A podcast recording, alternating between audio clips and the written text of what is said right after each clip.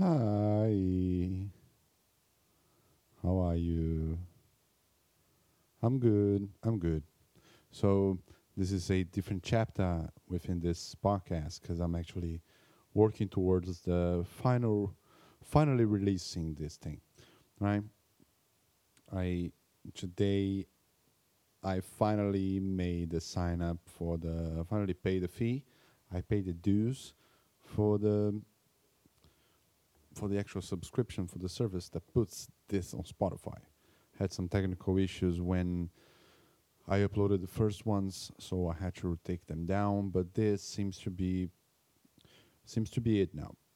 Um, I'm wary of saying more than I should uh, because I don't want to waste energy, you know, getting accolade accolades for nothing, essentially, um, because honestly nobody cares. You know, uh, so far that's that's been the the case. Uh, nobody cares because I didn't put anything out yet, so that's why nobody cares. Um, I think essentially they they care. Oh, I might need just I might just need to find the people that do care, right? But it's it's fine. It's okay. Um, maybe by the time that this particular episode gets released, maybe things are clearer. Uh, right now, um, the numbers are all wrong as well because I, I listened to some of them uh, because I was editing them, of course.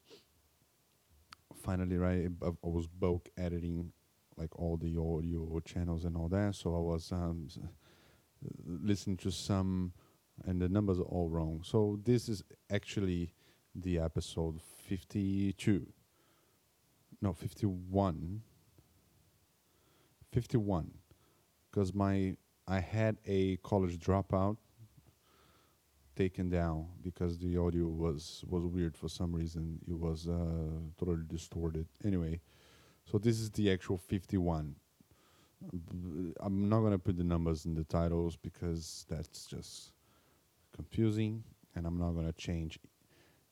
I'm not going to cut each part of each podcast, which I say the number, the supposed number. So I'll just leave it without the number, just with the title in the podcast.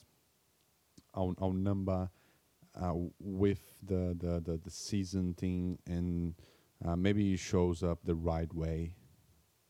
I'm not quite sure what's going to happen there. That's fine.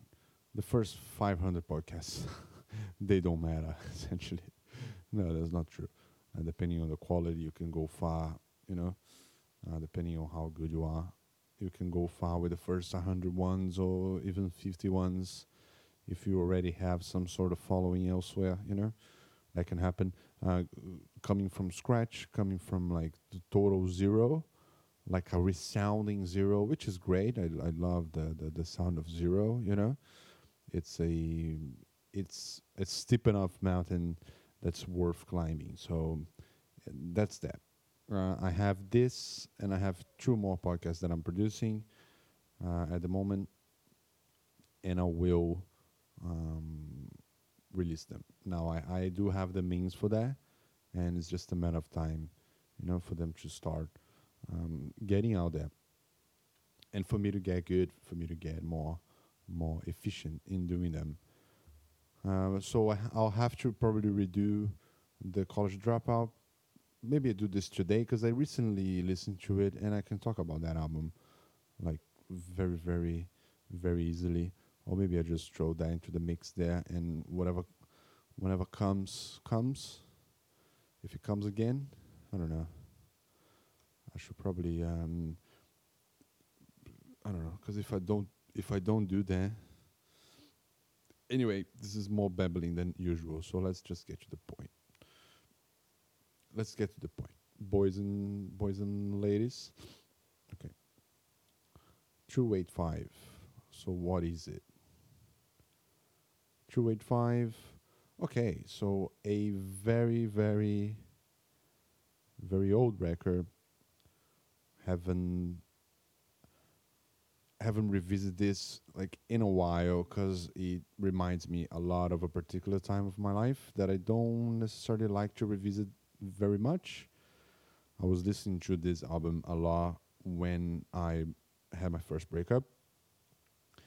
Um, it was pretty much like the only sort of um, source of enjoyment that I had because it's a very it's a very clever, very uh, upbeat sort of album. It's it's um, described as jangle pop, which you can trace back to REM. You can trace back to somewhat like Teenage Fanclub has that sort of a jangle pop. But think of like uh, um, maybe a what's the album from REM? It's like their big hit. Can we talk about the weather? That that sort of uh, feeling through it. That the Smiths kind of did that. Uh, the Smiths kind of inaugurated that sort of uh, very jangle, um, very um, guitar driven sort of compositions and a very energetic guitar. So they, they, they grabbed the guitar from, from punk, which was like it's a sped up version of it was essentially Helter Skelter from the from the Beatles, but in numerous forms, you know, and and honed down to to like when post punk came, it became more creative and all that, and then after post punk, so Jangle Pop is essentially post post punk, and Polaris music uh, from the Adventures of Pete and Pete. This is a very not very well known record. It's a very fun fun album nonetheless.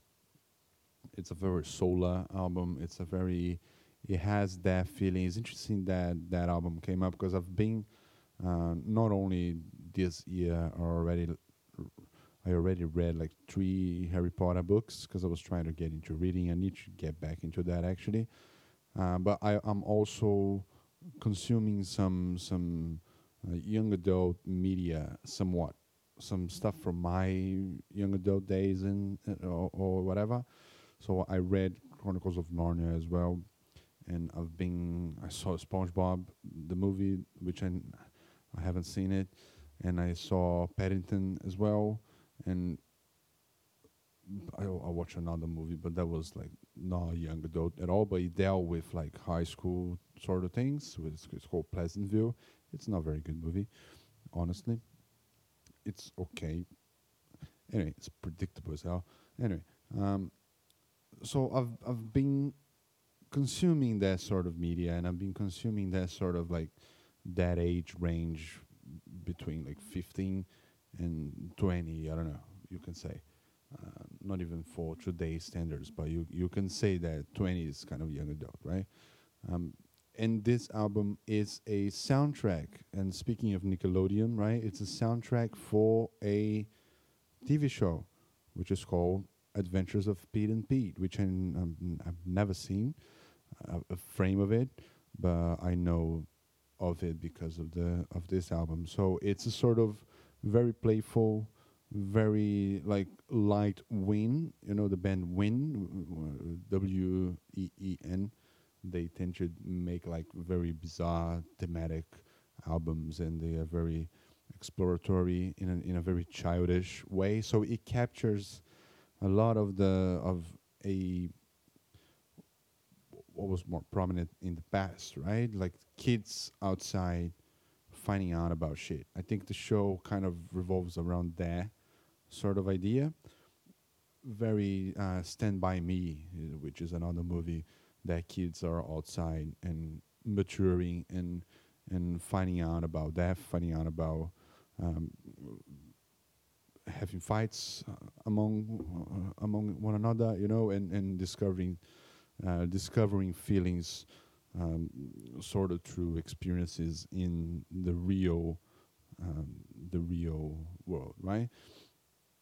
And I, I think that ex- sonically, this album explores the sort of feeling ad- like adventurous of an adventurous kid with no smartphone, with no, uh, you know, outside.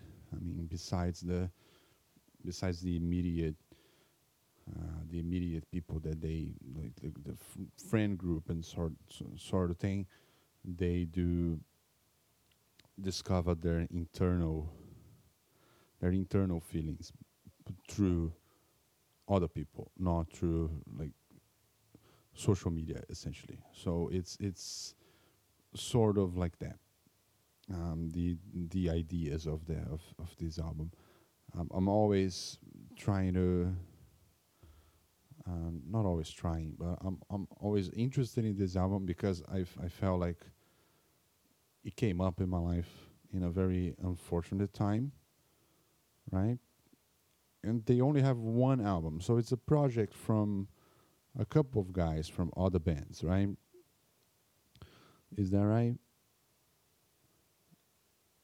I'm not quite sure. It doesn't say anything here. I think that they just yeah, it was a one-off musical project, so it was made for the TV show, and it's very it's it, it sounds like the Lemonheads as well, you know, very similar to the Lemonheads, um, like to the.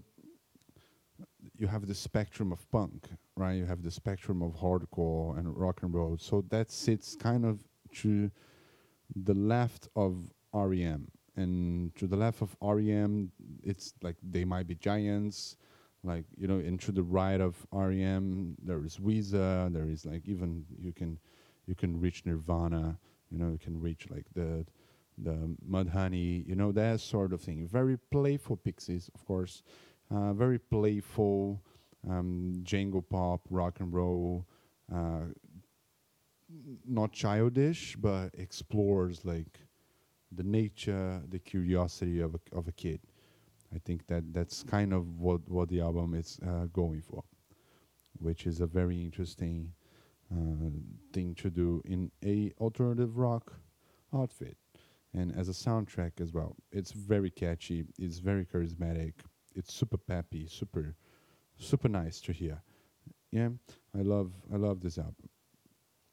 I love this album, and I'm I'm definitely gonna gonna listen to it again because I'm I'm every time I talk about something, I eventually revisit someone because it just gets my curiosity going as uh, again about it, and yeah, that one is a trip. So I was listening to it a lot at the time that I had my first breakup, and it was actually like the month before, right, that I was obsessed with this album and I because it's very catchy, I was like popping it through a lot, like popping pills, like it was pills, you know, like it was like a drug. I was addicted to it. So, yeah, and it was the most depressing situation that I ever experienced, the most confusing as well, you know, um, for all sorts of reasons. Not only because I was living a sort of stable situation, living with someone, um, but the the whole how the whole thing fell apart. You know, it's a a lot of my memories are of that album are attached to that sort of uh, stomach ache. And then after that, I essentially dropped sort of everything that I was listening to at the time, and like some artists. So I remember listening to Jason Isbell a lot, especially South, South Southern, and the one that has Elephant, which might be the same one. I don't know. Those those two, those two ones that he didn't do with the the 400 unit, he did kind of solo. I was listening to those two albums a lot at that time as well, and I didn't pick up on on Jason Isabel and Isabel, uh, Isabel, no, it's, uh, uh, until he released new material like which was more rock and roll. It was less laconic, let's say. So I was able to just get my my groove going with that.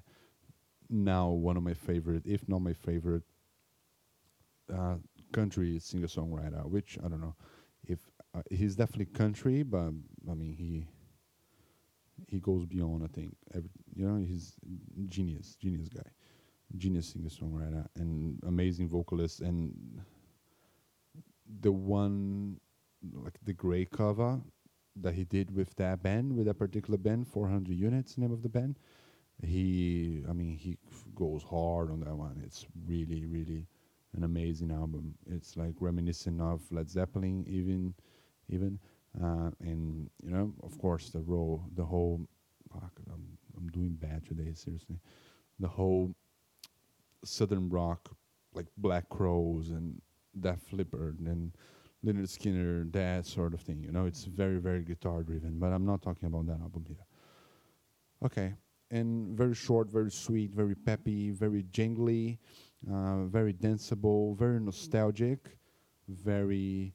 Uh, it has a very active and vivid imagination. I think the the the songwriters capture that uh, in a very very nice manner. And it that's it. I think that's one more recommendation there. Uh, this one is a short one. There is a reason for it. Haven't been listening to that album for for long. Uh, can't go into very much tr- into detail. I know it's a very catchy album. It's a very, very, very inviting sort of sort of sound. If you like some of the bands that I that I mentioned, if you like that sort of indie rock, like Vampire Weekend sort of thing, uh, this album would probably suit you a lot. And it's uh, it's out of the left field, left field for a lot of people, you know. So yeah, give it a try. Give it a try. That you just might like it, or maybe not. Oh yeah. How was that? Uh, how was was that a good rhyme?